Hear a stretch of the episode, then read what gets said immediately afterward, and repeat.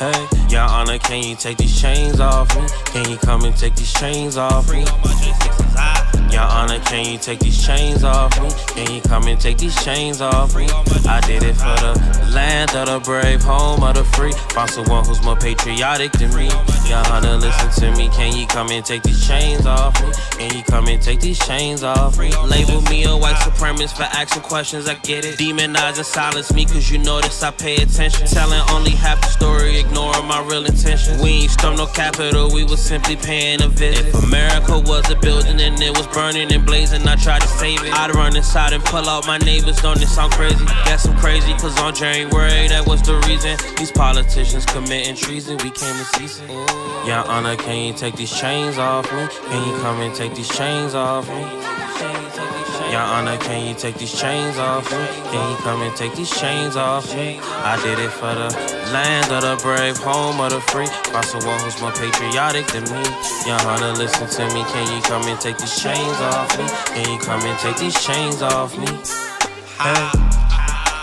Free all my justice. We marching to the Capitol while singing Star Spangled Banner. Take my rights or take my life. Under if I gotta fight, so it don't matter. Hey, oh, say, can you see by them dawn's early lights? Dawn's early light was so proudly we held. At the twilight's last gleaming. We want freedom. America was a We burning want lady, they peace. try to save it. We want freedom. We want peace. That pepper spray tastes like chicken.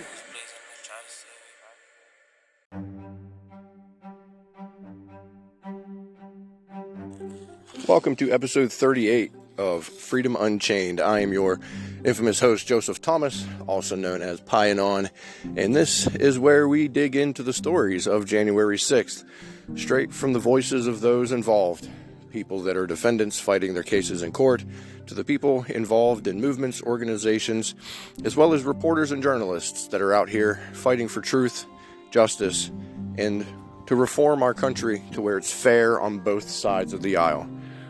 Tonight you're going to hear a interview with Stephen Horn, an investigative journalist who has gone through great lengths to stay objective and that despite what side of the narrative you want things to be, he focuses dead center on the truth. This is another excerpt from Coffee and Pie, the morning live stream that I do every weekday on Foxhole and Rumble on the J6 Freedom Unchained Rumble channel. Coffee and Pie is my morning live stream where we dig deep into January 6th footage.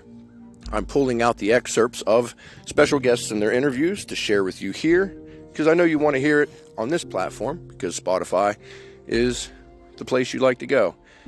But if you are interested in digging into the video footage, check out the J6 Freedom Unchained Rumble channel where you can also find these interviews in video format. Um, and you every weekday, like five, six, seven, eight hours a day, we stream video raw, uncut, and unedited with no narrative, just so you can see the truth and come up with your own conclusions. Because that is honestly what this is all about the truth. To change the narrative of the day to what actually happened, not what some talking head on TV tells you or some other content creator's opinion. Y'all are smart enough to come up with one on your own. Base it in the evidence that we show you, and I promise you will be able to have an objective look on exactly what's been going on. So, thank you all for tuning in. Um, after a quick word from our sponsors, and we will get into the interview with Stephen Horn.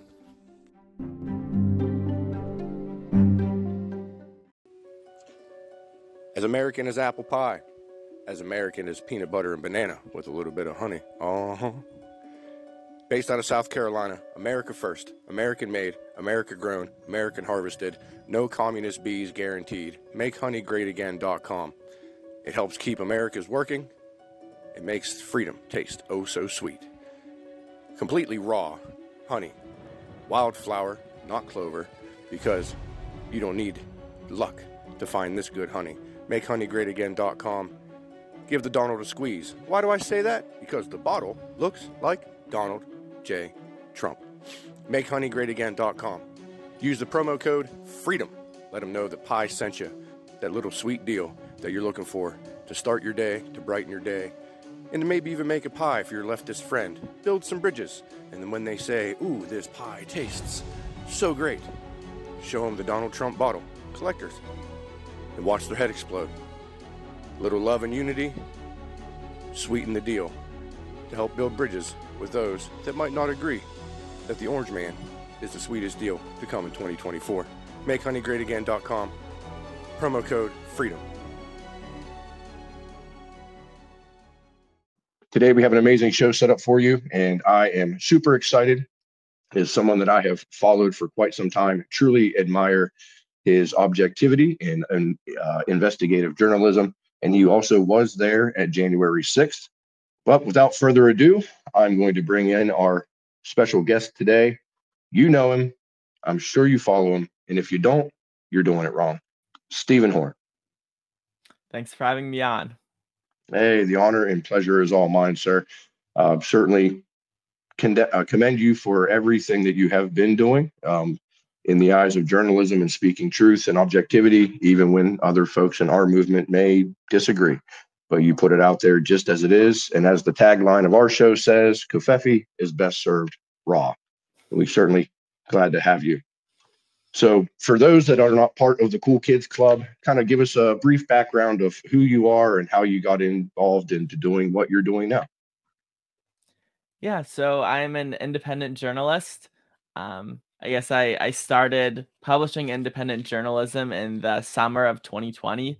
So I am here in North Carolina, uh, right around the, the Raleigh area. So what I was seeing is there are these riots happening across the country and what I saw is that it was, you know, independent journalists and journalists who are not associated with the mainstream media who are really doing the best job getting out there on the street and covering these riots and actually showing us, you know, what was what was happening on the streets of our cities as opposed to, you know, fiery but but mostly peaceful was sort of the, you know, the the messaging from the mainstream media. So I was here in North Carolina. There was, you know, the riots here weren't as bad as they were in many cities, but there there were, you know, Antifa, BLM style rioting. And, you know, there I didn't really see any independent journalists who are doing that here. So I started going out, you know, trying to to cover these uh, these demonstrations, uh, you know, here sort of in my local area.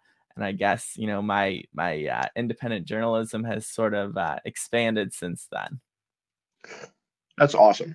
And it brought you into the, the forefront of January 6th um, subsequently. Now, um, in our audience, we have uh, M. Lambert, a paralegal for uh, John Pierce Law Firm. Absolutely amazing legal team. Um, she just put in chat that she lists your videos in every defense exhibit list, uh, whether they end up using them or not, and it, it always pisses off the AUSA. So you are infamous with the uh, the prosecution yeah. because of the truth that you put out. Yeah, uh, yeah, I haven't actually been been uh, called to testify in any of the January 6 trials, but I believe I was on the witness list um, for at least one of the the Oath Keeper trials. I actually did. The, the only time I did testify for for someone else was that I don't know if you remember the trial they had for an Oath Keeper in Alaska. It was a civil trial um, deciding if this um, Alaskan oath keeper, who is a member of the Alaska, I guess, state House of Representatives, um, would be allowed to serve. So I actually testified virtually for that. But yeah, um, I'm, I'm not quite sure how much play my video has gotten either from you know defense or prosecution in these trials. Um, I think it's been referenced in one or two charging documents that I'm aware of, but you know the the government doesn't reach out to give you a heads up. So yeah, I, I really have no idea how how far the video has gone in that regard. well, any day that you can be a thorn in the side of somebody that is trying to railroad another American citizen is always a good day, in my opinion. Now, um, what actually brought you to January sixth? Yeah, it's a good, great question. So I am on the sort of right side of things politically, obviously the right side, but a conservative. Um, but but I'm not a Trump supporter. But I I had seen sort of the the MAGA movement, the the Trump movement as fundamentally different from any other presidential campaign uh, in my lifetime, certainly any since I started paying attention to politics. So I wanted to sort of go to at least one, you know, genuine Trump rally and see it for myself, feel the energy for myself. You know, there's there's something about uh, being at an event in person that just can't be captured through a camera, through a screen. But as a type of person who tends to procrastinate, um, I didn't go to any of the Trump rallies in North Carolina. And so when I heard about January 6th, you know, Trump was going to actually show up himself for this rally. You know, he was saying, Yeah, come, it'll be wild or whatever. I was like, okay, this is this very well could be my last chance to sort of experience uh, what a Trump rally is like in person. And so I was going up there to sort of observe the rally, not even to participate in it. And the reason I brought my, um, you know, camera, my journalistic equipment that I had put together for, you know, covering local riots in North Carolina is that I had been following some of the reporting about the protests in DC in November and the protests in DC in December. And one of the things I was following was the reports of how there were stabbings, there was violence on the streets between Trump supporters and anti Trump supporters, the, the counter protesters. You know, there is very viral videos, you know, the Trump supporters trying to get back to the hotel, they're being hit, stuff is thrown at them. And so that was kind of what was in my mind when I I brought my uh my camera that I had that I made for covering rises that hey, you know, if I come across any of this sort of street level stuff, I want to be able to document it and publish it. But I wasn't necessarily expecting to come across it. Just, you know, be prepared if I did. So that was kind of my mentality coming into January 6th was not even really covering the rally itself because there were, you know, lots lots of people out there covering the rally, but if I did come across this street level stuff, I would be in a position to report on it safely. And what what kind of camera did you use? Because we actually highlighted your unedited footage, and it looked like you had it at a kind of at a higher position. So was it like a mounted on your mm, on your head, so, or how, how did you use? So it was a, a custom camera. Um, basically, I took a skateboard helmet, you know, cut some of the foam on the inside out, and basically put some, uh, you know, a Raspberry Pi custom built camera in there, um, so that I could basically record at these, you know, riots that I was covering without people knowing that I was there as a member of the media and not, you know, as a participant. Because one of the first, you know, BLM Antifa rallies I covered in downtown Raleigh, one of the things I witnessed was one of the the local TV crews, you know, they are surrounded, they are being assaulted, people are trying to throw punches at them, even though they had like two huge security guards with them. So when I saw that, I was like, okay, if I'm going to report on these events safely, obviously they are not really fond of media. So I need a way to be able to record video without them knowing that, you know, I, I am there as a member of the media. that's basically what I put together is this helmet. So the camera is actually mounted, you know, inside the helmet. So just looking at it from the outside, you wouldn't be able to see that there's a camera there. That's pretty intuitive and the ingenuity to put that together like that. And that's actually really smart. And of course you have the protection of the the bike helmet for any things being yeah, thrown I, mean, I took a lot of the foam out so i'm not sure uh, how much protection it, it would have given but yeah a little protection.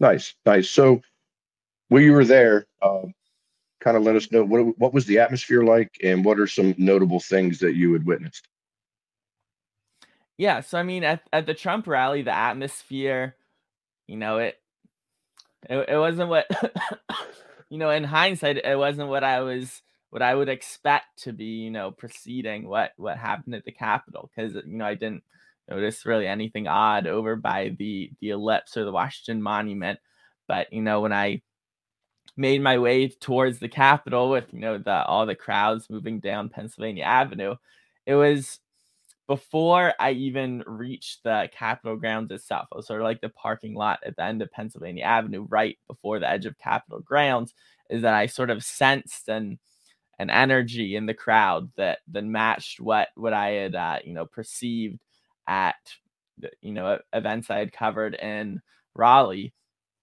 which you know it always sounds weird to me describing it because I can't I can't point to any one thing. You know, I hadn't seen any of the fencing that had been moved. I hadn't seen any of the, you know, tear gas or crowd munitions. I hadn't seen people climbing on stuff. I hadn't seen any violence, but somehow, I guess, I don't know, the body language of the crowd or whatever made me think, hey, something's about to go on or something's going on. Let me pull out my camera and start filming. So that's, you know, when I started filming right before I entered Capitol grounds, and I filmed continuously for two hours when I left. And in that two hours, um, a lot happened. And, uh, a lot that I observed. So I can sort of uh, walk walk through it one by one, but uh, it might take a while. Yeah, well, we got nothing but time, and um, you know, I, did you film um, Officer Williams down at the bottom of the steps, or is that footage of someone else's Officer that you Will- covered? Um, that is not my video. That is, um, I think it's one of the videos that was uh, released through um like the the Parler hack or leak or whatever that was published through I think was ProPublica.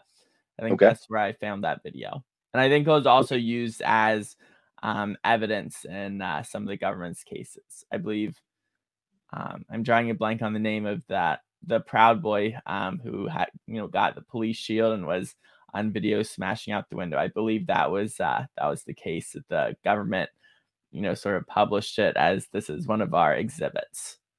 Yeah, Dominic Pezzola. So um, I was just curious. I wasn't sure if that one was yours or not. Um, but I do know that you had actually filmed uh, very infamous footage of Derek Varga being shoved off the top of the stairs, right?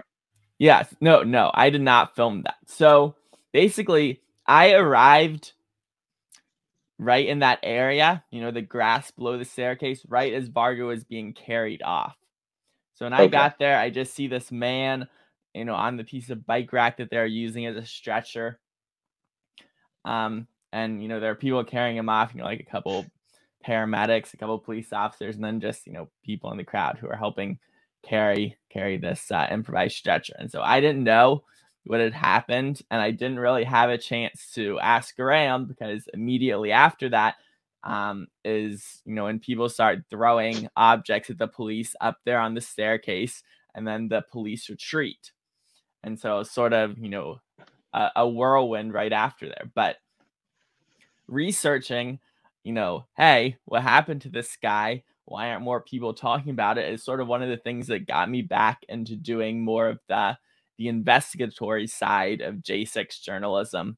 Um, you know, after the event, and I think uh, September that year is when I started, you know, doing some video analysis and editing and publishing this video that you know I had, had gathered from uh, various sources. So I didn't take any of the video of Derek Varga actually being pushed off, but I did, you know, once I came across, you know, multiple angles of this video, I did put it together, you know, edit it and try to get it out there because I was really surprised that more media, especially on the the right wing side, were not talking about this story because it seemed pretty, you know, major to me that this this uh, Trump supporter had been pushed off this, you know, two to three story fall. He broke both his legs. Um, you know, very severely injured. I believe he he was unconscious when he was being carried off. And so, you know, I was I I didn't personally witness what led to his injuries, but the fact that I witnessed him being carried off is one of the things that motivated me to sort of look into the story further. Okay. Gene, I have to admit, I had a, a, misunderstanding and I was even confused whenever we went over your unedited footage. I was like, I thought he recorded him falling, but I saw like he kind of went up into the trees to get a better angle and then came back down to the other side as they were carrying him off and then kind of followed him yeah. in that makeshift stretcher. And so I was I like, well, maybe I, he had a second camera. Yeah, I, th- I think I arrived in that area between when he fell and when he was carried off. So I think, trying to remember, maybe that was like a. I, I should know because I've done all the the timeline and stuff for the the documentary I put out, but yeah, there's he was uh, you know on the ground for a couple minutes, um, you know, while they're I guess putting him in the stretcher and before they actually carried him off. Nice.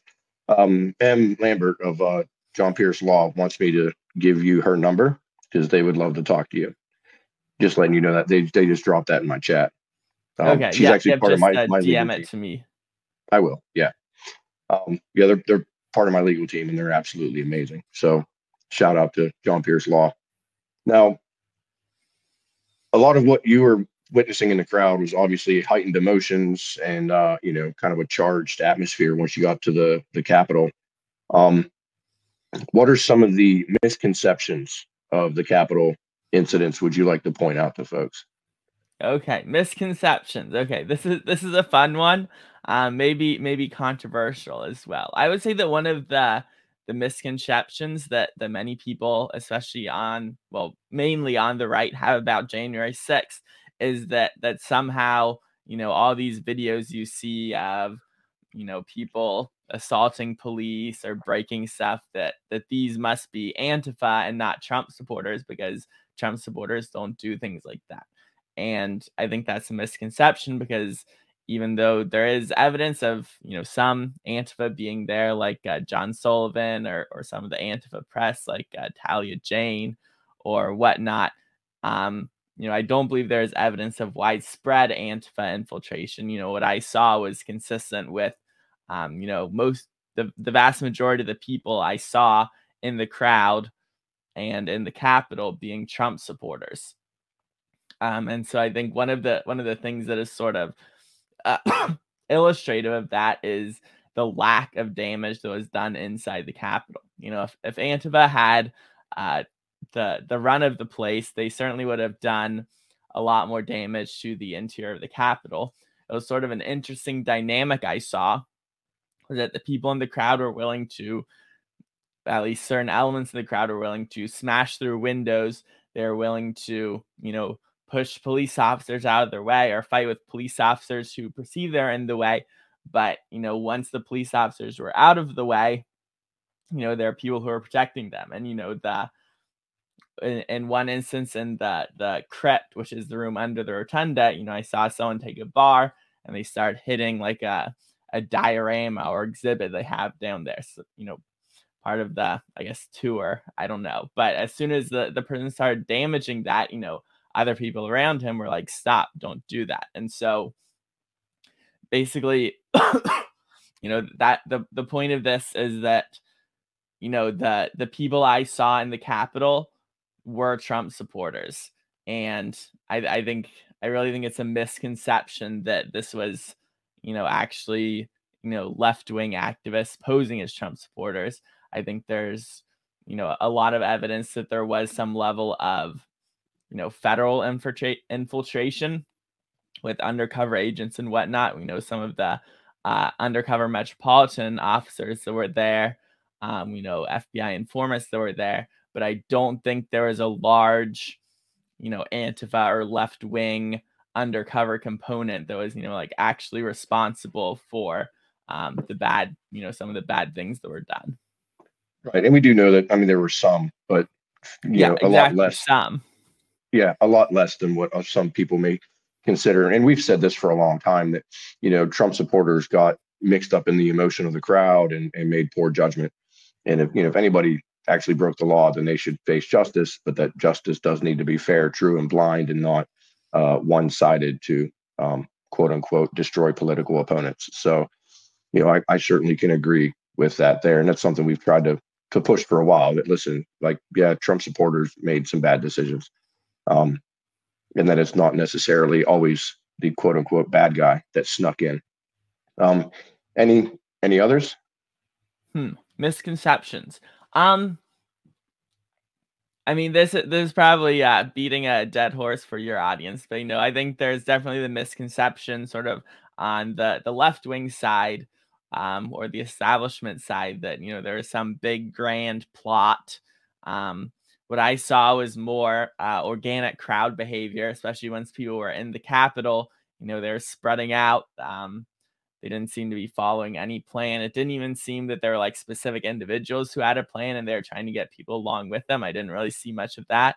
Um, so so yeah, it, it seemed more like the crowd was a lot of a lot of people seemed like surprised that they were actually in the Capitol, not like oh yeah, yeah I'm finally in the capital. Let me do what I was planning to do. And so I think that's uh, really a misconception that has been pushed forward um, especially in the sort of the group or conspiracy prosecutions against the Oath Keepers or the Proud Boys or whatnot. You know, I, I, don't think that this there really was like a master plan um, for uh, for those uh, even even the organized groups like the Proud Boys or the Oath Keepers.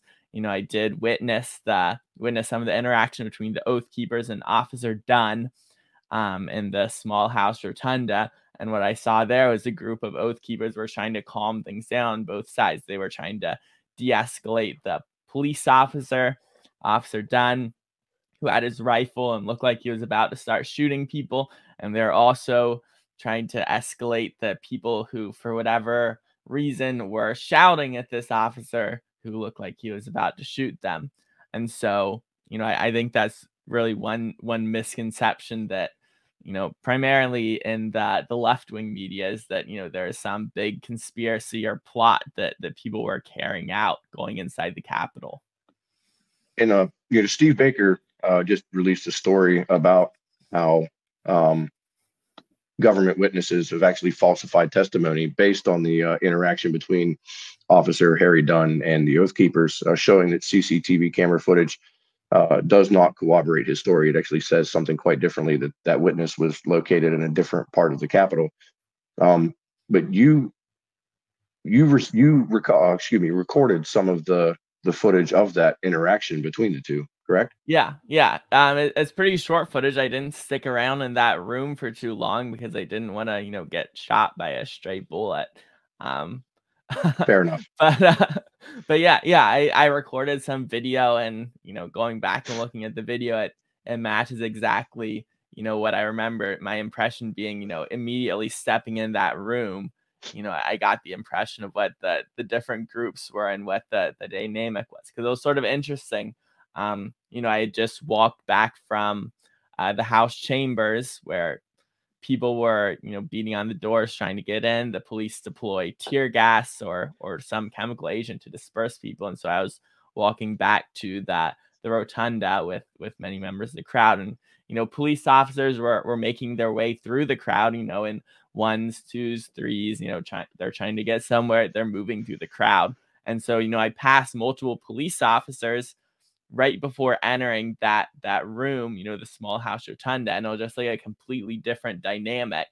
You know, the attitude of the police officers being like, coming through, move, I'm I'm walking through this crowd, you know, not not looking like they are particularly worried that like, you know, someone was going to jump out and hit them in the back of the head with a brick. Whereas, you know, I walk into this room, you know, the small house rotunda, and Officer Dunn is there with his gun, and he does look like he's you know, in fear of his life or agitated or whatnot, but he looked like he was just, you know, one one step away from actually, you know, lifting his gun and, and starting to shoot people. And I definitely got the feeling that like stuff had happened before I got there, you know, that that had potentially, you know, set things up to be this this emotional where there's you know he's obviously in a heightened state of emotion and that the people who are yelling at him are obviously in a heightened state of emotion and the oath keepers trying to calm things down. And i was like you know i i don't really want to to linger in this room for very long. It's probably a smart choice because you know things escalated and it could have escalated a lot worse. Uh thankfully it didn't. And um yeah it was it was likely the cs gas um which is actually a violation of their training and policies.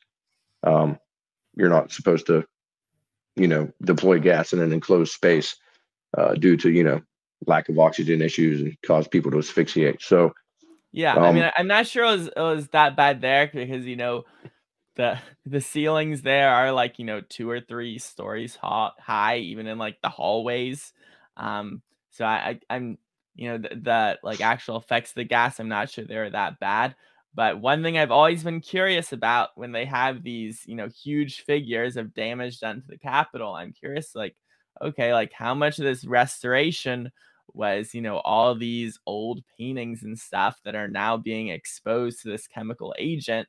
You know, I think they did have to do a lot of restoration work. Um, but I, yeah, I've always been curious, and I haven't seen anyone, you know, doing an actual breakdown of like, okay, this is this is the amount of damage that that uh, the police did by by deploying this chemical agent. Because you know, when I was in the Capitol, you know, maybe there was a couple people deploying pepper spray or bear spray on the side of the crowd, um, but certainly nothing close to the extent of the you know this chemical weapon though is deployed by the police from the house door where I was like, you know, you're 20, 30 feet down the hallway and it's so thick you you can't see the the end. Um, right. So that, that's one thing I've always been curious about, and I, I haven't seen an answer anywhere.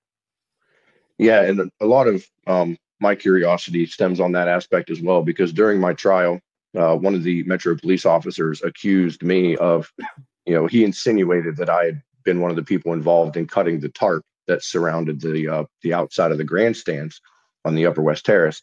And then we showed footage that it was actually him and other officers that pulled out knives and started cutting giant holes in that tarp.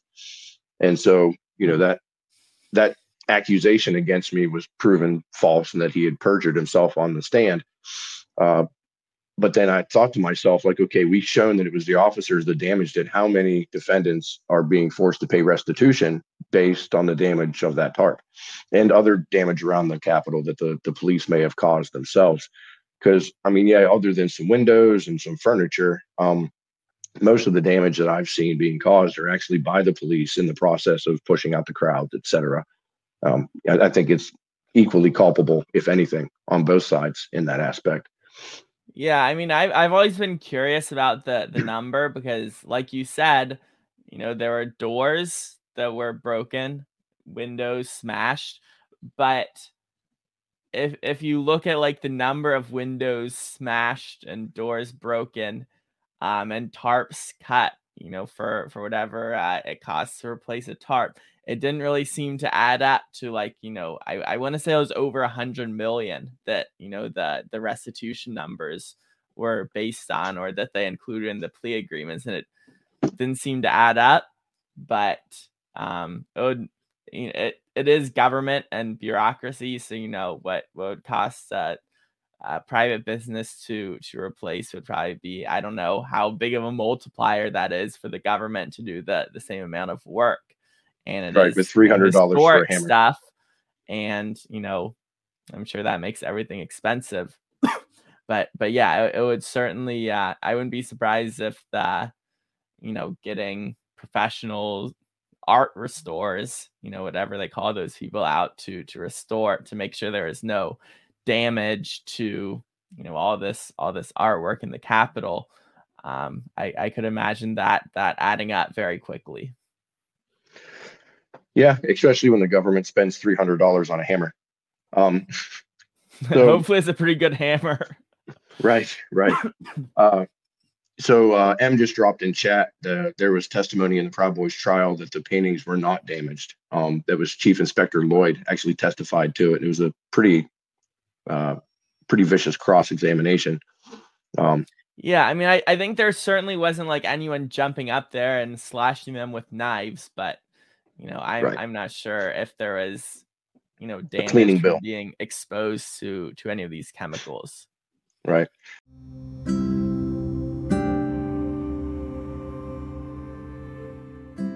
I want to encourage everybody to sing the anthem. We do the Sing for Freedom campaign and have been pushing it for two years. Hashtag sing the number four freedom. It helps revitalize patriotism it shows the families and the inmates and defendants of January 6th that you stand in solidarity with them, that you don't agree with the injustices that are being pushed upon them by the federal government, like periodic beatings, macings, destruction of their lives, the taking of their homes, simply for being peaceful. It also brings awareness to the suffering that they go through, to get more eyes, hearts, minds, and voices involved. And for those that don't know, you might ask, well, what, what is Sing for Freedom? The inmates inside the jail sing the national anthem every night at 9 p.m. Eastern from their cells behind steel doors. And when we heard that, we pushed it out into the public and said, Get involved. Let's stand and sing with them. So we do every single night. Thousands of patriots across the country stand in solidarity with American citizens that have not been to trial, have not been convicted of any crime, even though they sit in prison for two years in the most abhorrent conditions. And this isn't just for those that are locked up. This is also for the inmates that have been sentenced who lost their due process rights. This is also for the defendants that are sitting at home on electronic confinement. This is for any of those that are persecuted, prosecuted, and discriminated against because they dared to speak up and say, We love this nation. I also want you to visit the website sing the number four freedom.us. Singforfreedom.us is a central hub where you can find everything and anything you need to get involved and help out. If you want to donate to their Give Send Goes to help their families and their fundraisers, it's there and it goes directly to them. No middleman. Nobody's here to get a profit. But it goes help them save their homes, help them get lawyers, help them get what they need to stand up against this tyranny. And you can also find groups that get involved and do tons and tons of things for the January 6th defendants, inmates, and their families. Things that many people might not think of, like getting them phone cards so that they can speak to their families and loved ones, getting them commissary on their books because they don't get enough food, legal defense, research funds, people out here, boots on the ground, getting involved. So check them out get involved and speak up. You can also send a voice message for this podcast, and we'll broadcast you live so that everybody can hear it and the families can share in your love of nation as well. Now, um, in the aspect of, of violence, um, you say you saw it on both sides. Um, can you highlight some of the most notable points? Yeah, so I guess you know what I what I first witnessed was you know I'm standing right there near where uh, Derek Fargo had just been carried off on a stretcher. And I see that the police, they're sort of on the, the middle landing of the Northwest staircase. and so if you know your uh, January 6th, I guess, geography, um, you know, the Northwest staircase is, is how people would access the upper terrace and, you know, gain access to the, the Senate wing door, which is, you know, the first breach into the Capitol building and so that that uh, middle um, i'm drawing a blank on the word i just used but basically the police were there um, you know on, on the middle of the staircase. That was where derek fargo had just been pushed off, off of. So i guess you know sort of the the first violence i see is you know objects sort of being thrown over my head um, and landing in or around you know where those those police officers are up there on the stairs and I also see, you know, the crowd there. I don't see, you know, specific like, you know, people swinging or whatever because, you know, I'm I'm kind of looking from below and it's, you know, up there. But but it seemed like they're putting pressure on those police officers. And then, you know, the the police officers retreat up the staircase and eventually, you know, sort of leave things wide open so that you know that the crowd can just flow up the stairs bypass the the main police line which was still down on um the lower plaza between the two staircases, but they're able to go up the staircase, get behind the police line, fill up the upper terrace, you know, get in through the Senate wing door, get in through the, I think it's the parliamentarian door there, get in through the um, the upper terrace door in the middle. Um, but but yeah, that was sort of kind of I guess the the first violence I saw, you know, something out of the ordinary from what you normally see at uh, uh, protest or demonstration was those you know various objects being thrown at the police. And now if you if you look at the videos from just a couple minutes prior from when you know the video showing derek fargo actually being pushed off you can sort of hear an audible reaction in the crowd you know like a gasp or or shouts or whatever you know right after he is pushed off. And so i think you know it's, it's kind of hard to say you know, how much of an effect Derek Vargo being pushed off had on the crowd, but I think it certainly did have some effect. And I think certainly the people, you know, who are throwing objects at the police after wit just witnessing, you know, someone being carried through the crowd on a stretcher. You know, I think that it was probably influenced by that. Um, so, you know, the the other instances of violence I witnessed inside the Capitol was one, um, you know, sort of in the crypt, the the room below that, you know, rotunda, all the big pillars holding it up and stuff was basically shortly after people had started entering the Capitol. You know, there was really no police defense right at the door, the Senate wing door where people entered. I believe that was sort of the the first, you know, police line that they were able to assemble sort of inside the Capitol to try to, you know, contain the mass of people coming in. And so, um, you know, I, I, did witness some violence there. You know, I saw someone throw out like a fire extinguisher at the police, which is obviously capable of uh, causing some damage. You know, it, when I gave my interview to the FBI, there was still, you know, the the false narrative out there that Brian Sicknick had been killed by a fire extinguisher. So, you know, now now we know that he was not, but there was, you know, instances of people using fire extinguishers as a weapon, both spraying them and as I saw, you know, someone chucking it over over the heads of the crowd into the police officers. what, what are we talking? Oh, we're still talking about violence, I guess. Yeah. So, um, you know, I, I guess one of you know, mo- most of the time I was inside the Capitol, I was I was not witnessing violence. You know, there's this sort of odd dynamic where, like, you know, in one place, um, you know, there'd be this this violent clash. You know, people pushing into police officers trying to get through, um, and then you know, like a couple minutes, a couple minutes later, and you know, a, a different hallway it was like a completely different dynamic. The people are just like hanging out you know, walking through the velvet ropes and whatever. And so it was just this weird dynamic. And and later in the rotunda, it was even, you know, across the room, there are people, you know, hanging out, smoking marijuana, passing marijuana around. And, you know, sort of on the other side of the room is one of the, the incidents of violence I witnessed. and one of the, the most famous photographs of me where I'm sort of, you know, like, uh, you know, leaning with, with one foot on the statue, you know, I have my, my camera out there um, is is that you know one of the exits to the rotunda there i guess you know the police were blocking it at the time. And so you know a group of of the crowd comes together.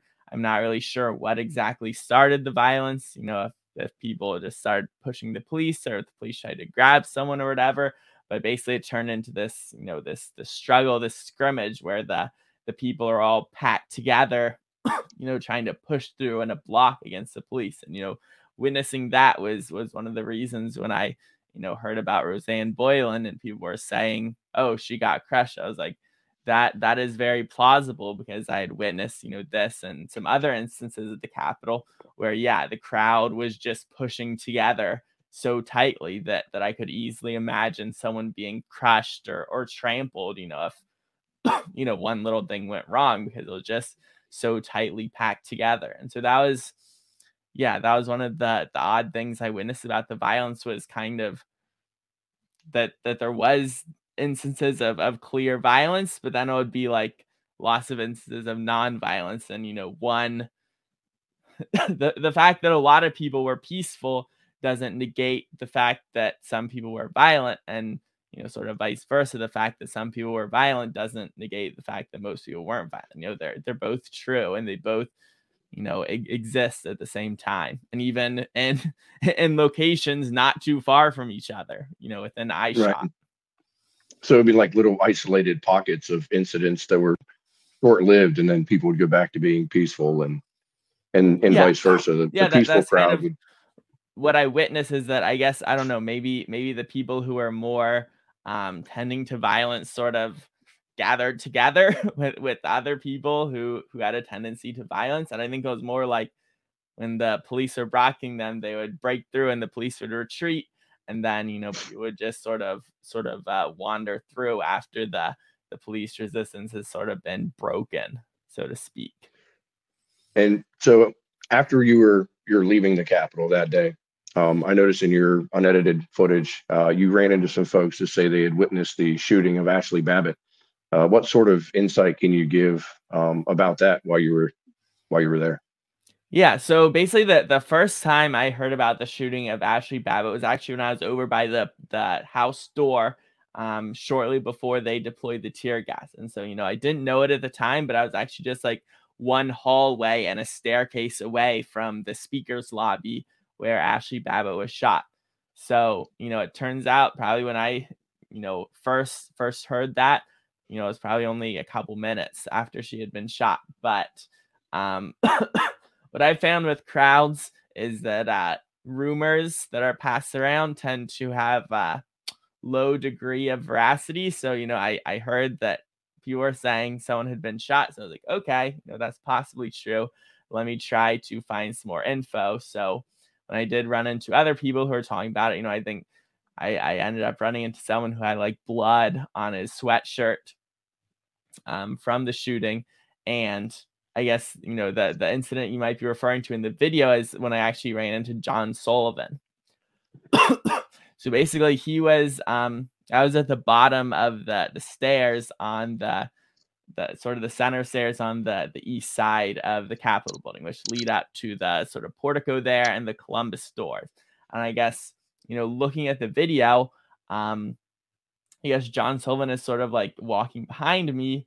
Um, you know, he's I guess he's wearing all black or mostly black. He has his he has his uh you know his phone camera on a gimbal, and someone you know like shouts out to him like, "Hey, you know who are you? Why aren't you wrapping Trump gear?"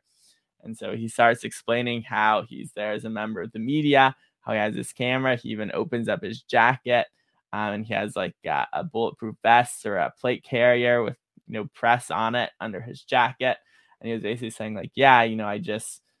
recorded video of this lady being shot by the police. And so he actually you know starts pulling up up uh, you know the video on his phone that he had recorded of Ashley Babbitt being shot. And I guess that was when I was like okay this this sounds credible. This is someone who has a camera and he's saying I have video he's showing people. I didn't actually you know I wasn't able to lean over and see the video itself. And then I was like okay wow you know I, I guess I guess this is this is real this this happened And it wasn't until later that, you know, I see the reporting about um, John Sullivan and, and Jayden X as he went by, um, you know, selling his footage and going on CNN and whatnot. And I was like, oh, wow, that's that's the the guy I ran into. Yeah, I, I remember in your footage, you kept asking rubber bullet or blood, rubber bullet or blood. Yeah, because, yeah, they're saying the police were shooting people. And it's like, okay, well, like were they killing people or just like shooting them with with uh, pepper balls because you know that's that's more what you expect from you know, I guess the the level of violence that I saw from members of the crowd was not to the level of lethal force, and it was not to the level where I would think, okay, a police officer would be justified in using for- lethal force against that. So I was like, okay, you know, was are are they talking about people getting shot with bullets, or you know, as we know, I think on the west side of the Capitol, they did use quite a bit of of uh, you know pepper balls or, or other you know, sort of munitions like that. You know, there's Joshua Black who got like the the piece lodged in his face and it was bleeding and all sort of stuff like that. But it turns out no, they're they're referring to uh, Ashley Babbitt, yeah. who you know was was shot with with actual bullets and uh, passed away fairly quickly, as I understand. Yeah, and uh, another tragedy. You know, the the four deaths that uh, at the Capitol that we um, try to make sure to say their name as often as possible is Rosanne Boyland, Ashley Babbitt, Kevin Greeson, and Benjamin Phillips. And uh, you know, to, to, be there and hearing from the crowd uh, instantly afterwards what had what had happened in their their account. Um, you have a unique perspective to see where it came from to how it's evolved to to um, today. Is there any anything you'd like to mention about that at all?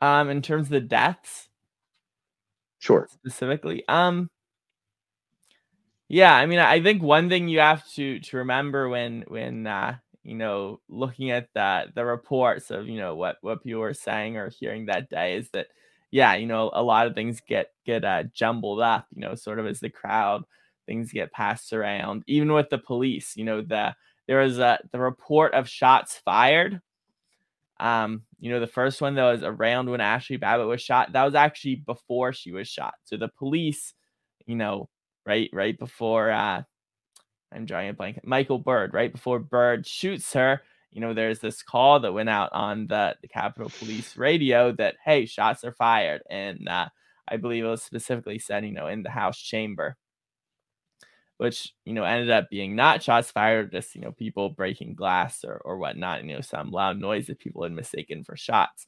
But even there, you know, that that false report of shots being fired, you know, potentially contributed to a state of mind where an actual shot was fired. And so it's um I, it's it's important to remember if, if you're in a situation like that in the future is that like yeah the information being passed around um there's you should uh, take it with a, a healthy dose of salt and it's not until you know afterwards that you're able to to put all the pieces together and determine you know what actually happened yeah it very well could be just a bad game of telephone so um once you had left the capitol you had all the footage um what did you did you immediately release uh, what you had recorded? Uh, did you hold on to it for a while? Like what what made you decide to to publish? Yeah, so I released it as soon as I could. You know, the intent with recording the video was to publish it.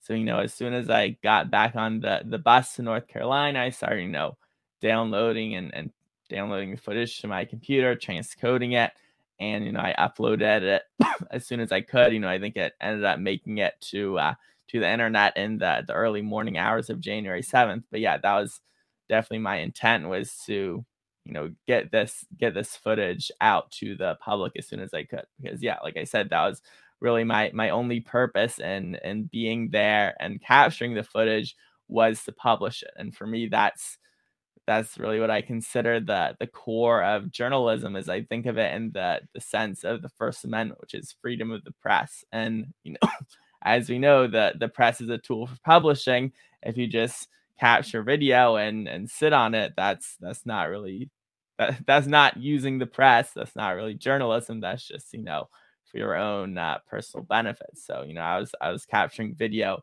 for the intent of publishing it. so that's that's you know what I did as as uh, soon as I had the opportunity. Nice. And so you ended up leaving DC that that same evening. Yeah. So I I I, I rode up on a bus from North Carolina. You know, it left at like 1 a.m. in the morning. You know, got got to DC around six or seven, and then you know, yeah, it went back that night. I believe you know maybe left the city around five. Okay, so you were you were out of there even before curfew. yeah. Nice. So obviously you subsequently became arrested due to your presence at the Capitol. Um, if if anything, what would you like to to share about your arrest? yeah, I mean, uh, I guess when uh, you know I reached out to the FBI on um, January 7th, you know, after I'd uploaded the footage, I just reached out and said, Hey, you know, I have, I have evidence, video evidence of, of, uh, you know, assaults on police officers and, you know, some property destruction. And so I figured they'd be interested in that because, you know, that looking at, uh, looking at the, the history of the, you know, generally law enforcement and even the FBI going after rioters in 2020, they, it was generally, you know, focus on okay, you know, this person assaulted a police officer or this person, you know, threw a Molotov cocktail at the building. Um, you know, that that seemed to be the genre of crimes that they are interested in prosecuting. So I was like, hey, I have evidence. I'll let them know. Um, you know, I, I left my uh, my email address, phone number, whatever in the tip. And I was expecting them to, you know, reach out back to me. Um, but apparently they they didn't decide to get into contact with me until an image of me was published on the New York Times magazine Instagram page that you know went viral, tons of views, tons of likes, whatever. and so they got a lot of tips about me, and so they ignored the tip from me and focused on the tips about me. And you know that was sort of their their impetus to reach out to me, you know, do an interview and eventually charge me. You know, you can see in the charging documents, they they cite the tips they received about me, but you know, we didn't even get a copy of the tip that I sent to them on January 7th until like a couple days before the trial, even though, you know, obviously this was something that had in their possession the whole time. And you know this this tip that I sent to them was days before you know that the image of me was published and you know days before obviously they received any tips based on the image that of me that was published. And so it was kind of uh, frustrating to me seeing the seeing how many mainstream media outlets were basically just you know parroting the the narrative that the FBI put out there which was they received tips about me then they they came and investigated me even though you know the, the, true timeline of events is that I reached out to them first. So it was kind of uh, interesting and and uh, a little frustrating to see that sort of mainstream, um, I don't know, you know, FBI to uh, to the public um, story process. That's actually something I can relate to. You know, I, I published all of my video uh, fairly immediately and I even tagged um, the FBI in my videos, saying use these videos to find people causing destruction. You know, because um, I I videoed and witnessed people in the crowd, for example, picking up a power saw and cutting down sections of the the tarp going wow. around the grandstand. Um, also, people in the crowd trying to convince other members of the crowd to use pipes against Capitol Police, as they said, for their own defense. And so I actually ran down and was like, no, no, no, put that shit back and t- kept telling people no violence, no violence, and help get those pipes away from the protesters, you know, trying to help keep the peace between both sides, the police and the uh, the protesters. And one of my alleged assaults is where I was actually pushing a gap between the police line and the protesters line, pushing protesters away, um, telling everybody to hold the line, like just stay there, stop, stop clashing, stop advancing. Um, that alleged assault, by the way, got thrown out for mistrial. Um, another one of mine is where I put my body between a police officer and an old guy laying on the ground as he was beating him in the head with a nightstick, uh, metal baton. And I just kind of put my forearm out, stepped in between the two, and was like, "Let him up, let him up." Um, and the, thankfully, the judge threw that out, saying, "Listen, he had the right to defend somebody against unlawful use of force." Um, so uh, to answer your question in chat, M, no, he has not been sentenced yet. His sentence hearing is in January. Uh, she doesn't yeah. want to have you call until after that, so that way there's no risk to you.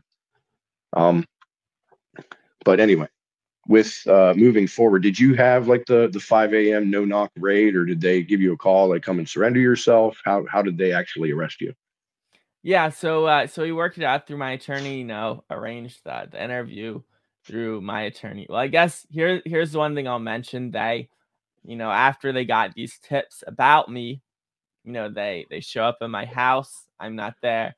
They show up in my office. And, you know, the, the FBI. I get a call, you know, because they they had come to my house. So obviously, I got a call from whoever was at the house saying, "Hey, the FBI just stopped by looking for you."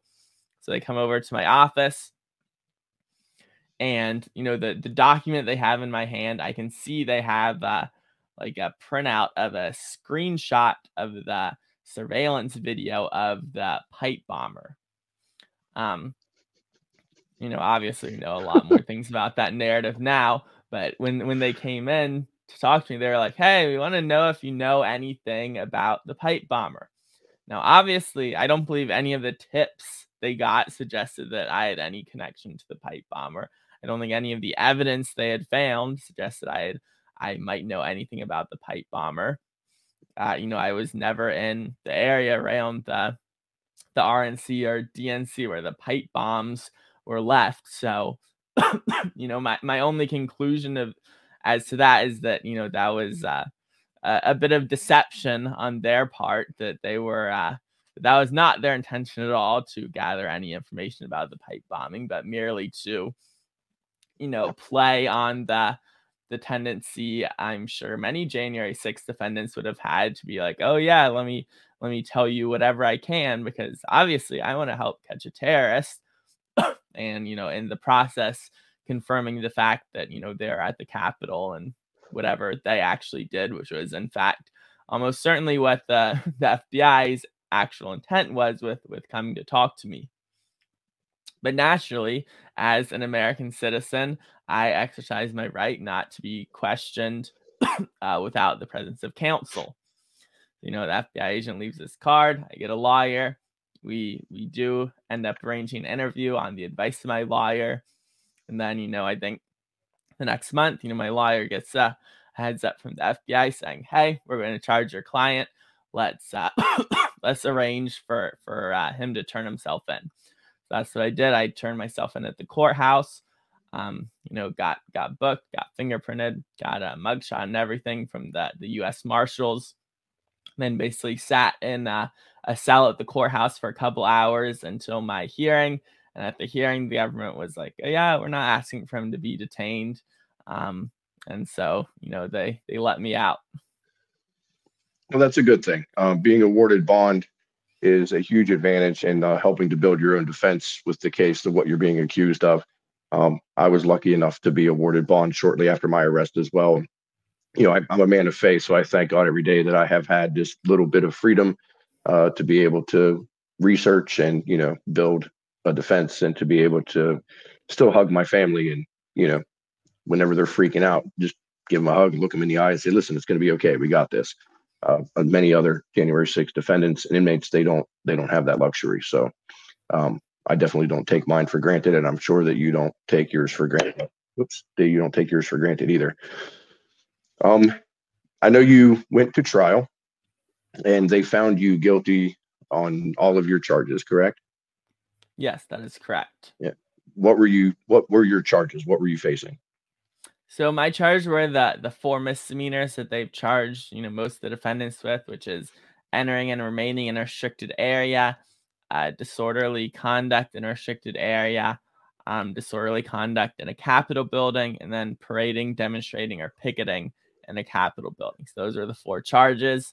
Um, you know, we we made our argument at trial, but you know, going to DC, I was aware that you know, the, despite whatever facts we could present, there was uh, a low probability that you know I would be found not guilty on those charges. But you know I went to trial anyway because I don't know. I guess I guess I'm still a bit idealistic um, in terms of the American justice system. That you know you have your opportunity to you know say your piece, make your defense, then you'll be judged by by uh, 12 of your peers or 12 of the the DC equivalent of your peers is.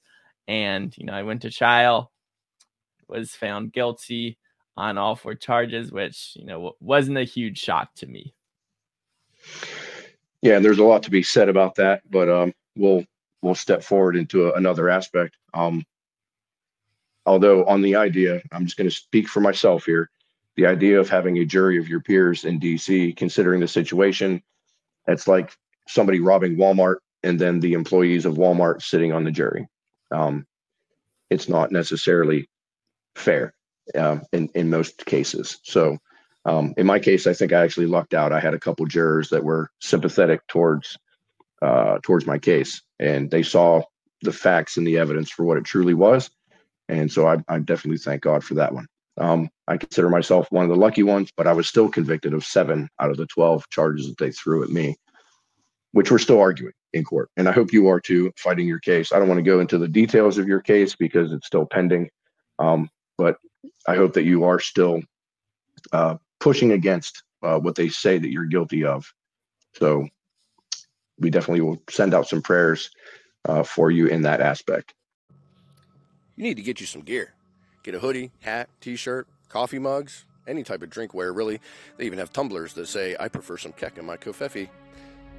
But all sorts of Sing for Freedom merchandise, decals for the windows of your car that way, you can show everybody around you that you believe in America, that you believe in freedom, and that you're willing to stand up and speak out and fight for American values, to protect our children, to stand up for those that are being politically persecuted.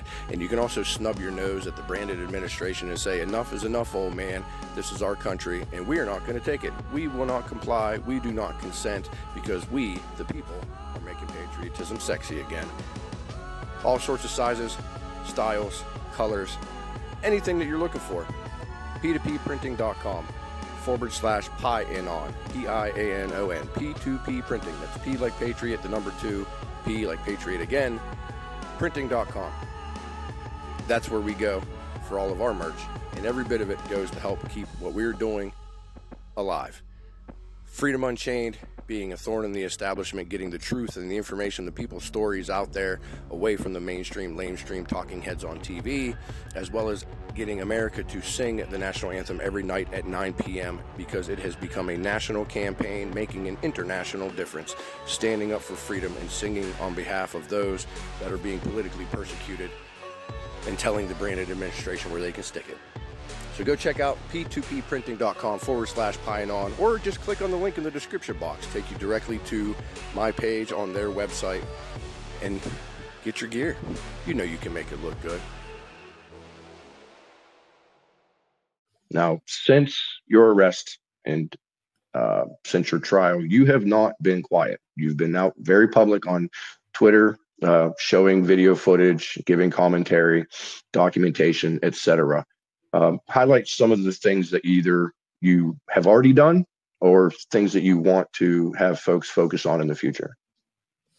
Yeah, I mean, so so definitely one one of the elements that I have, have focused on um, getting out there is the the story about Derek Vargo. You know, when I first started, you know, pushing video about out about him, you know, he was still unidentified.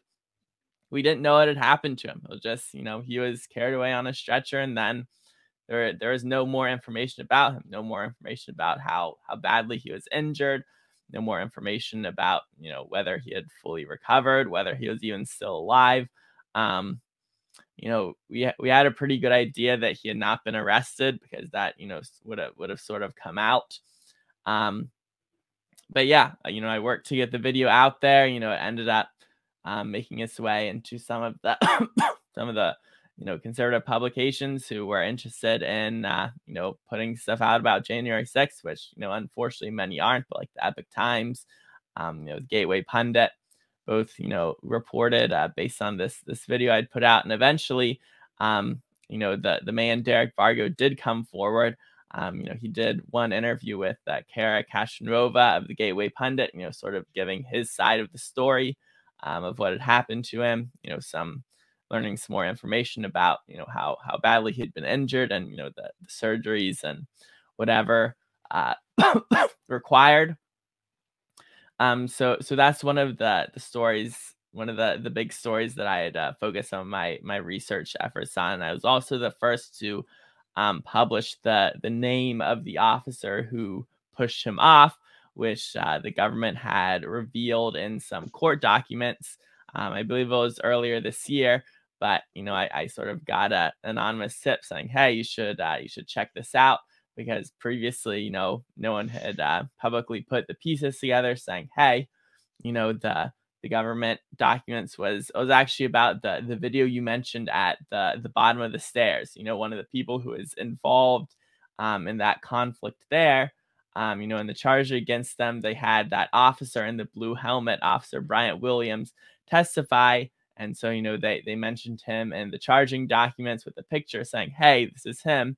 And so I was able to put that together and saying, "Hey, you know, this this officer in the blue helmet who was identified at the bottom of the stairs, he's the same officer who we can see in video in the middle of the stairs pushing Derek Vargo off the staircase." So, you know, that's that's uh, certainly one of the stories that I've reported on. I've also, uh, you know, focused on the story of Phi Duong, and sort of the how it intersects with the the metropolitan undercover police officers. You know, I believe the charging documents against Duong were the first mention that we had of these metropolitan, you know, undercover employees. I believe that's that's what he was referred to in the document, which you know we later find out were part of this. I believe 26 man electronic surveillance unit that at least some members of that unit on January 6th were deployed, you know, as plainclothes officers or undercover in the crowd with cameras. And now we know that, you know, the very same officer who is mentioned in that um, Duong charging documents who set him up, you know, with that undercover FBI agent to infiltrate his group after January 6th. That same undercover Metropolitan Police officers on camera saying things like, you know, go, go, go, and move forward, you know, as he's you know, that he's saying to the crowd as he is trying to, you know, move forward himself and, you know, move move with the crowd up to that uh, upper terrace area at the top of the northwest staircase. That's that's one of the stories I've definitely been interested in. you know, putting the pieces together from when we had very little information to now that we've got more about the the electronic surveillance unit, and now that um, earlier this year, some of the the video that those undercover officers took was actually leaked. You know, showing that the actual evidence of of some of the things these officers were saying, which you know crossed the line sort of into um, you know being a provocateur instead of just you know sort of passively filming what was going on. There you go. And uh, we actually did an, an, entire episode dedicated to the undercover and uh, assets within the crowd from uh, in the Metro Police of DC. And from what we have seen, some of the electronic surveillance unit uh, members that were undercover in the crowd tended to be pretty rowdy. And as you say, crossed the line into provocateur and agitator. So hopefully, um, a lot of that is going to come out to the you know the truth and because you know quite frankly entrapment is a thing and that needs to be exposed um, especially when it's you know those that were causing trouble are also the ones going around arresting folks so uh, with that being said. Um, anything that you're working on currently or that you're going to be um, hoping that other people can highlight in the future?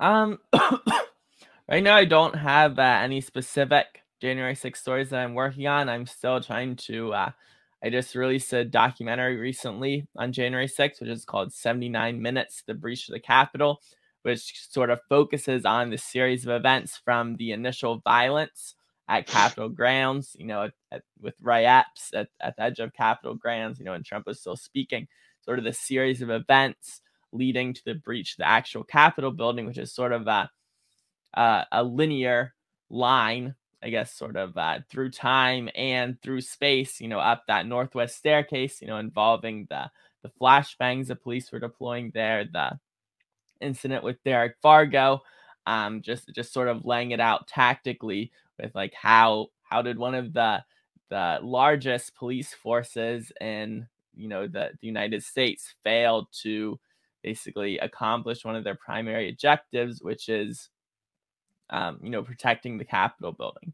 So I'm I'm still working on uh, on pushing that documentary, getting that that story out there. So I think it was, it was uh, when I started working on this this uh, story, this documentary in the end of 2021. It was really sort of a, a story and a narrative that I hadn't seen anyone put together. Um, so I'm still working on getting that out there. Anyone who wants to watch it can go to j6documentary.com. You know, watch, watch the the full thing. I put it out for free because I want you know, sort of as, as many people to be able to watch it as possible and sort of, you know, get get an understanding not just of isolated incidents of oh the police did this or the police did that, but how these specific incidents contributed to you know people being able to to make it into the Capitol and wander all around and uh, cause chaos. Now, you said that was j6documentary.org or .com? .com. .com. So uh, I'm going to get and drop that in your ticker across the bottom. We actually did a watch party. Um, myself and my audience uh, watched your documentary, and it was a a beautiful breakdown of the uh, the police and how, for example, the staircase was a weak point, and once that gave, that they had pretty much lost all ground. Um, so kudos to you on that one. It was uh, very enjoyable. Now, I see you have a bit of a cold or a, a, bit of a cough. I'm assuming you have a cold. Yeah, yeah, a bit of a cold. I have a lingering cough. Yeah, don't worry. He's not sick, folks. It's just COVID. It's okay. no, I'm, I'm, being facetious, but um, yeah, the, the work that you've done, uh, again, like I said at the beginning, uh, the objective truth, putting out you know documented footage, and doing your due diligence and your research to be able to show exactly how the incidents of that day played out and um, you know identifying the undercover agents within the crowd, identifying officers responsible for such incidences as the Derek Vargo, um, as well as the inconsistencies within different testimonies and things of that sort. Um, like I can't thank you enough. I've enjoyed your research. I share it quite a bit, and um, also thank you for following me on Twitter. It's appreciated, sir. Um, but with that, like I I look up to everything that you've been putting out there, and uh, I give the credibility that it, it is definitely due. Um, because everything that you've done and seen or have reported on, um, I either saw it myself or can corroborate it through multiple other sources. So, as we say, you bring the sauce, and that is important with such a contentious event such as January 6th because of the echo chamber slash bad game of telephone that can happen uh, due to people's misconceptions and misperceptions of that day on both sides of the aisle, not just the, the left, but the right as well. Um, most specifically, um, or actually the first time I'd ever quote unquote met you uh, was on a Twitter space. And people, uh, you put out your opinion about the death of Rosanne Boyland and what had caused it. And the people in that audience, um, for the lack of a better term, they attacked you because it went against what a majority of them thought or believed. And so I sort of stepped in at that moment and was like, hey, listen, this is not the attack Steve Horn hour. We're here to discuss this and this. And we had some January 6 defendants that were calling in from the jail at the time to try to redirect the crowd to something a little more productive.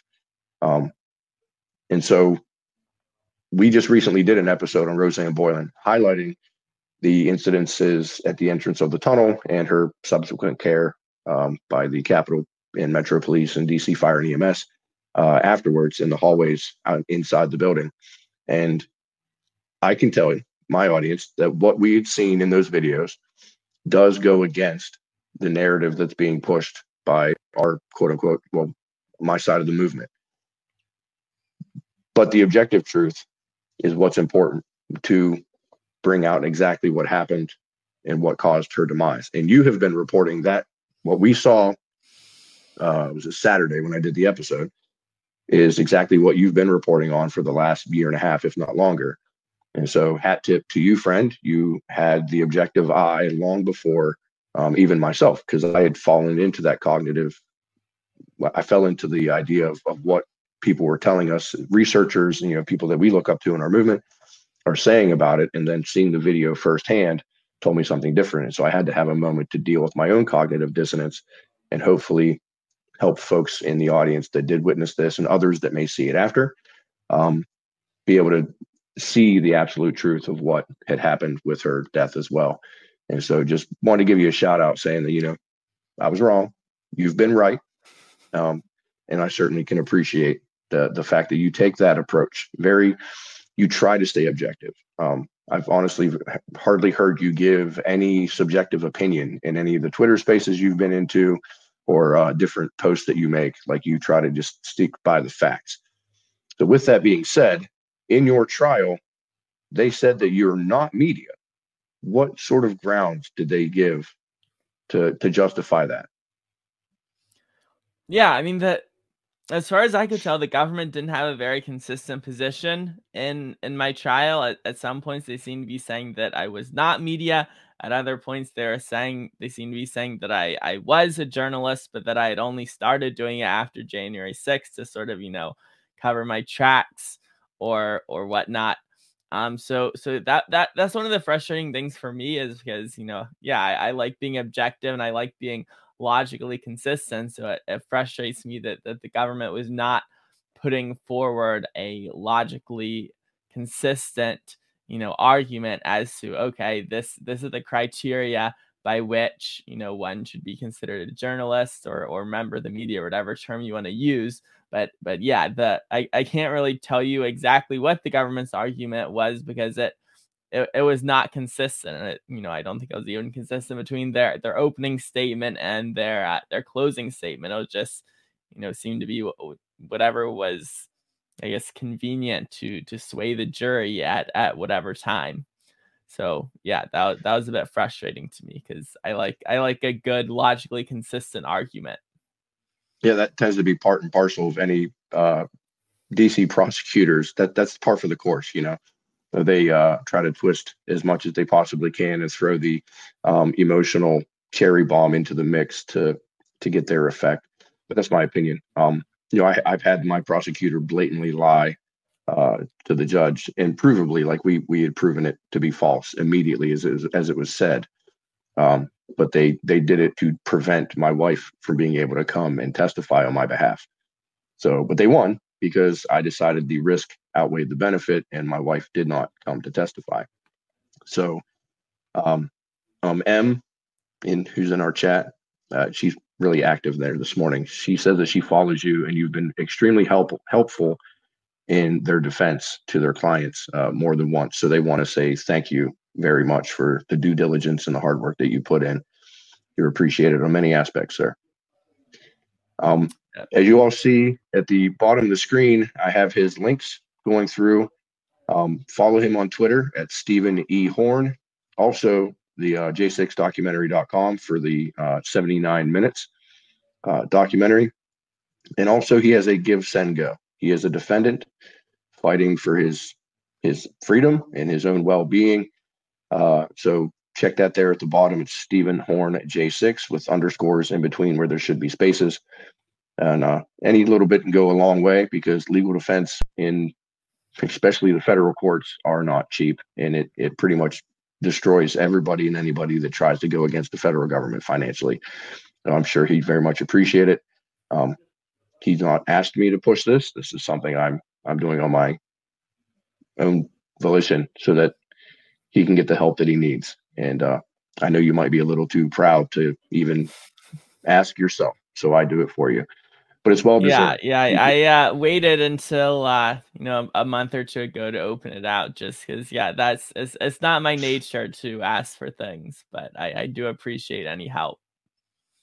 Yeah, understandable. Um, I can certainly relate. It is demoralizing to have to stand and be like, hey, I need help with this stuff. But in the same sense, you're quite literally fighting for your life. So it is understandable. You know, I've been having to do it for a long time and I like to promote everybody else. I don't like to promote myself for that same exact reason. Um, in doing this, I do now, especially because the legal bills are piling up. Um, for some reason, my kids like to eat every day. It's really weird. This novel concept of having nutrition, crazy. So this week in the triangle.com is a website you have posted on your uh, bio in Twitter. What can you tell us about that? Yes, that's just uh, reporting on local news here in uh, the the Raleigh area of North Carolina. It's called the Triangle, sort of Raleigh, Durham, Chapel Hill. Um, so that you know that that's actually what I prefer to be um, focusing my journalistic efforts on is you know sort of local news. I think that that's really how you can make more of an impact is focusing locally um, on, stuff you have uh, more ability to influence or uh, or control. Um, so so that's the the sort of news I like to focus on is is really local stories. So that's yeah. If if you're in uh, the Triangle area of North Carolina, you know, check it out. Um, really trying to provide an alternative to the the liberal dominated mainstream media, which is, you know, pretty much all, all of the local media in the area is uh, liberal or, or even leftist. And so, yeah, I, I like to provide uh, an alternative to that. Uh, that's, that's great. As we all have heard said quite ad nauseum, to be honest, is local impact makes a national difference. And so you are doing exactly that. You're doing your local reporting as well as reaching out on a national level with uh, several different aspects, not just January 6th. I've been focusing on January 6th because that's the basis of this show. But I just want folks to know that you uh, reach out into a plethora of subject matters. Um, more recently, of course, with everything going over uh, with Hamas and Israel, I've seen you've been reporting and, and sharing information about that. Um, you even put out your disgust about the gore that has been coming across your timeline, and I can certainly agree that it is not uh, it's not healthy for the soul uh, to be seeing that. So certainly commend you for everything that you've been doing. If you could give a message to other January 6 defendants or their family members that are in the situation that you're currently facing, uh, what would it be, sir?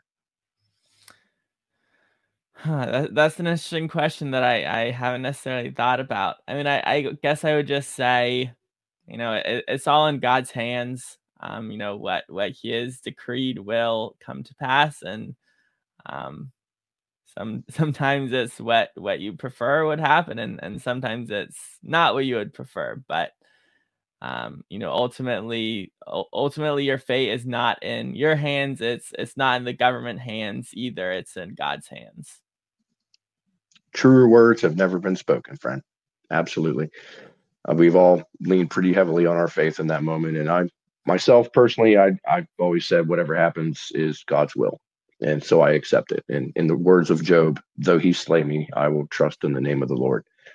Um, is there anything else that you would like to share uh, before we part ways? We've already had you for a little over an hour. I, I knew you probably weren't expecting to be on for this long, but it's deeply appreciated. Um, but the floor is yours.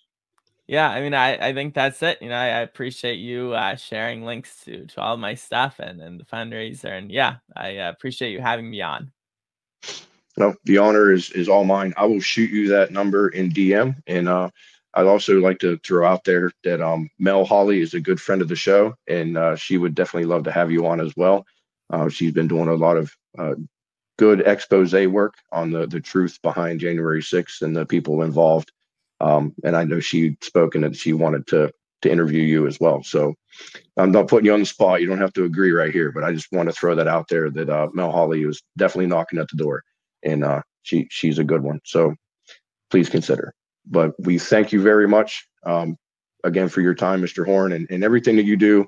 You know that you have uh, a friend and a fan over on this side, um, putting out all of the truth that you've been reporting on. And we wish you the best and hope you keep up the good fight, sir. Okay. Thank you. Thank you. There you have it, folks. Steve Horn. Just truly amazing the humility that he has and truly the investigative reporting that he does. Uh, he takes a very different perspective, um, trying to not be clouded by personal judgment or personal uh, opinions, but just giving the truth and putting out the information as it is without any fluff. And uh, I have to say, it's definitely rubbed raw on some folks that are on our side of the aisle or in our side of the movement. But quite frankly, folks, facts don't care about your feelings. The truth is what we need. The truth is what can unite us. And the truth is what can get us all past these misconceptions of that of that day to bring what we've all been asking for, the truth of January 6th to the forefront. So glad to have him on here. I look forward to seeing all of the work that he's going to be doing. Please check out his documentary, uh, 79 Minutes at the Capitol. Um, it's just a, a, truly, it's a great piece. It's a work of art. Uh, he does the narration throughout of it, as well as uh, giving breakdowns of each individual video clip that they show of that day. We had the watch party. Replays are forever, but go to January 6 documentary, or excuse me, j6documentary.com. Uh, so that way he can get the the clicks and the traffic uh, of you all watching it. And uh, would definitely do him some service as well as to let him know that you're out there watching it. And it, it is something that would be great to show many of your friends, family, and those that may not understand what exactly happened at January 6th. And that is basically a great conversation starter to bring the truth to the forefront. Amazon, Amazon, everybody buys things off of Amazon and then they give their money to China or they give money to leftist, communist, Marxist programs. They support what we despise. So vote with your dollar, folks. Stop going to Amazon. I know there's nothing out there that is going to help America first, small businesses, especially those that are veteran owned and is a good enough competitor to Amazon to make it worth your time. You are wrong. MammothNation.com, frontline competitor to Amazon. Everything that they handle is strictly vetted to make sure those companies are America first. And they focus a lot on veteran owned small businesses. You can get everything that your basket of deplorables may need to be filled with. Get whatever your patriotic heart desires, and they are offering a wonderful 30% discount. So you can help and vote with your dollar get the things that you want, the things that you need, and tell Amazon where they can stick it. MammothNation.com. Get a 30% discount by using the promo code of FreedomJ6. That's Freedom, the letter J, the number 6. Tell them Pi sent you. MammothNation.com, promo code FreedomJ6, and start focusing on America first and telling China to get out of our pockets and tell Amazon where they can go next.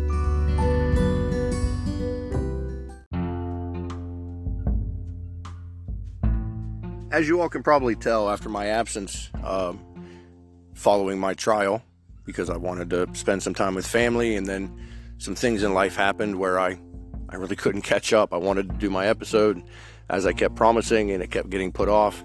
Uh, first of all, I really appreciate everybody that stuck around, that still want to hear the stories of January 6th. but that's why I've been doing a lot of these excerpt episodes out of the Coffee and Pie live stream because even though I was unable to um, do these episodes of getting interviews with uh, people that are involved in January 6th on a regular basis and having to deal with a lot of legal aspects of like trial and of court, blah, blah, blah. Um, I want to make sure you guys are, have availability to the content uh, that we've been doing. I started live streaming video uh, during my time of absence, and it has been truly, uh, it's been a lot of fun. It's been exhilarating, it's been eye opening, and it has been a learning experience. So, as we keep moving forward, I'm going to start doing more regularly scheduled interviews here uh, for all of you with Freedom Unchained and on Spotify and Pandora, iHeartRadio, all the other platforms where cool kids listen to their podcasts, except for Apple, because I don't like them. And um, as I do interviews through video on my Coffee and Pie show on Rumble and Foxhole, I will add the excerpts in but I've been doing them kind of back to back just so I can play catch up and get out there what we've been doing. Although I was absent here, I was busy other places trying to expand our reach for the truth of January 6th because we need to bring awareness to you, America, of what is going on in our country because too many people still to this day, even in high positions, really have no idea what happened. They just listen to the mainstream news and they don't tell the whole story at all. They have their own narratives that they push. So, awareness, information, and getting your voices heard is how we win this war on information. They try to stifle the truth, we try to resuscitate it. Thank you all for listening. I hope to see you next time. And remember, no matter what happens, the Brandon administration ain't got nothing on we the people because we're Americans. And it's going to stay that way.